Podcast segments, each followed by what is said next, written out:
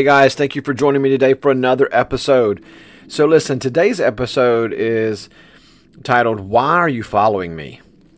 If you grew up with younger siblings, you likely are familiar with being followed around. Or if you are the younger sibling, you probably did the following around yourself. Whether it was your older sibling or a parent or grandparent or cousin, etc., you may have had that one person you followed around, you know, the one you wanted to go everywhere with.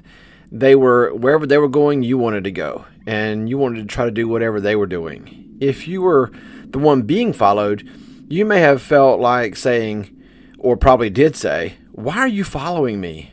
Or, Mom, Johnny won't stop following me. That is how my my dog is now. That uh, we inherited a dog named Bandit, a seven year old sh- uh, Shih Tzu, when my mother in law passed away. And for whatever reason, Bandit loves me. He somehow became my dog. Literally, this dog follows me everywhere.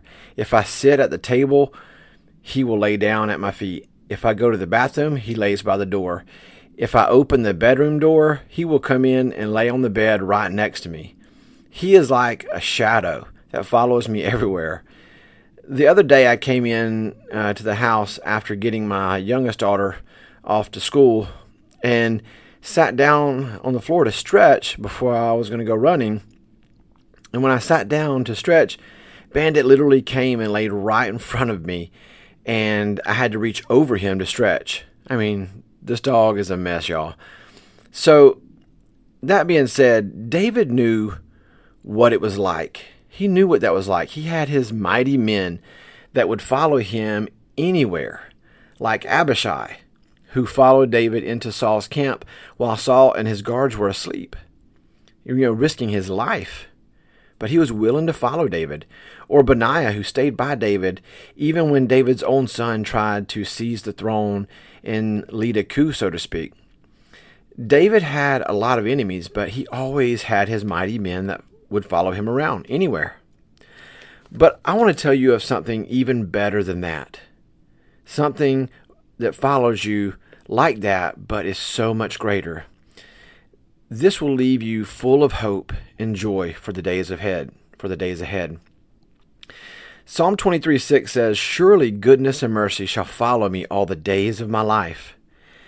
David knew what it was like to be followed and, and chased by those who wanted to kill him, and followed by those who wanted to loyally serve him. But here we see David is speaking of something even greater. He says that God's goodness and mercy will follow him all the days of his life. When you first read that, you might glance over it and find some comfort in it, or think of it as a nice verse to quote from time to time. But when you meditate on this verse, it is so much deeper than that. He says, Surely goodness. Now, whose goodness? That would be God's goodness. Listen to what he what Jesus says about that. Mark 10, 18, and it says, And Jesus said to him, Why do you call me good? No one is good except God alone. So we know that all goodness comes from God, and his supply of it is endless. Psalm 107:1 says, Give thanks to the Lord, for he is good. His love endures forever. Psalm 100, verse 5 says, For the Lord is good, his loving kindness is everlasting, and his faithfulness to all generations.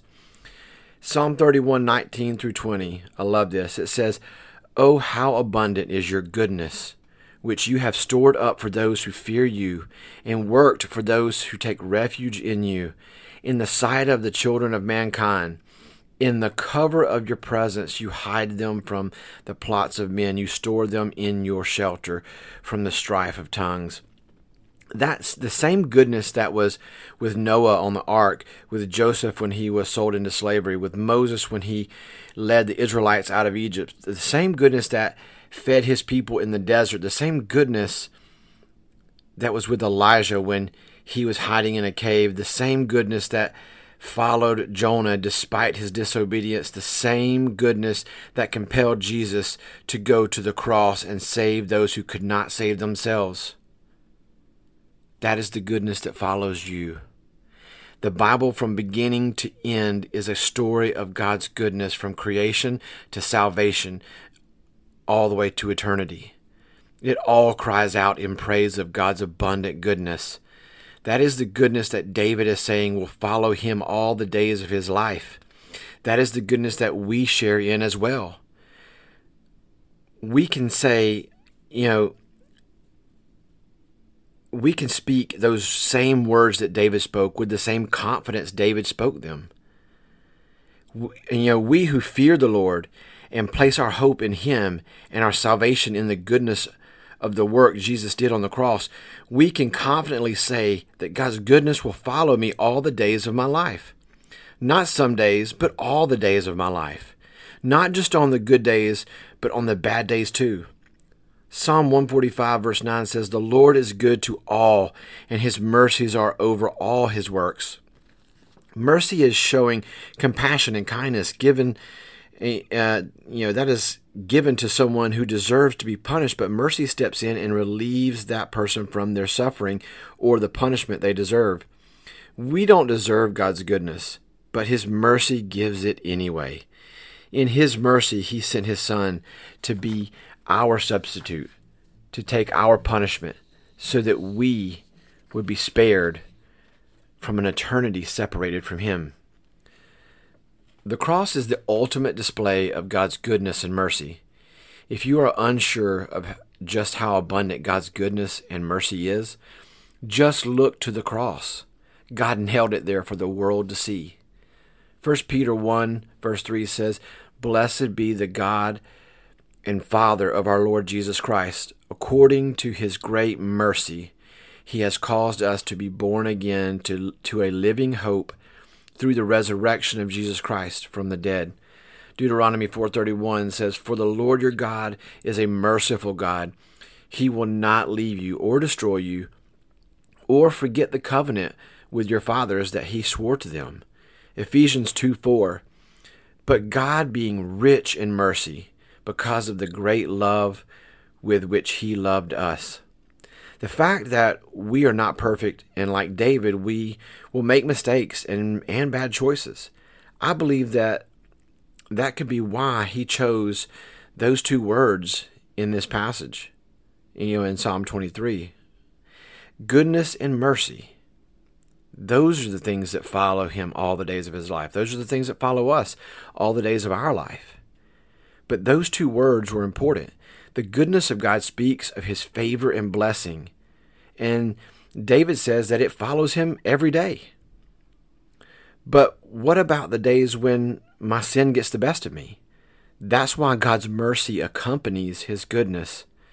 His goodness will follow you all the days of your life, even on the bad days, even when your sin gets the best of you, because God's mercy is great. I love the way Isaiah puts it in chapter 30, verse 18. Therefore, the Lord waits to be gracious to you, and therefore he exalts himself to show mercy to you. For the Lord is a God of justice. Blessed are all those who wait on him. Don't miss that first part. The Lord waits or longs to be gracious to you. Why? Because he shows you mercy and goodness, and when he does that, he is exalted. Every day you get up, God is waiting on you. He's waiting to be gracious to you, to show you his goodness and mercy. Who does God store up his goodness and mercy for? Luke 150 tells us, and his mercy is for those who fear him from generation to generation. Because of God's goodness and mercy, we can find hope and joy in the final part of Psalm 23. And it says, I shall dwell in the house of the Lord forever. Doesn't that fill you with a peace that passes all understanding, a joy that can't be contained? It sure does for me. As you go through your day, look behind you and know that His goodness and mercy follows you everywhere. Call on Him, the one who longs to be gracious to you. Believe that He has good things in store for you. Thank you, Lord, that your goodness and mercy follows us and isn't dependent on anything we can do to deserve it, but it is simply by your grace and compassion that it hunts us down and overtakes us. Thank you, God, that your steadfast love is forever because we are a people that need it every day. God, if anyone doubts your abundant goodness and mercy, I pray they would look to the cross. I pray they would see just how good you are.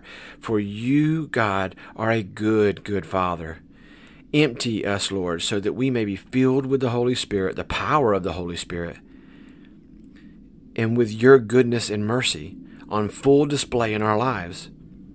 Bless your people today so that we might glorify you. Amen.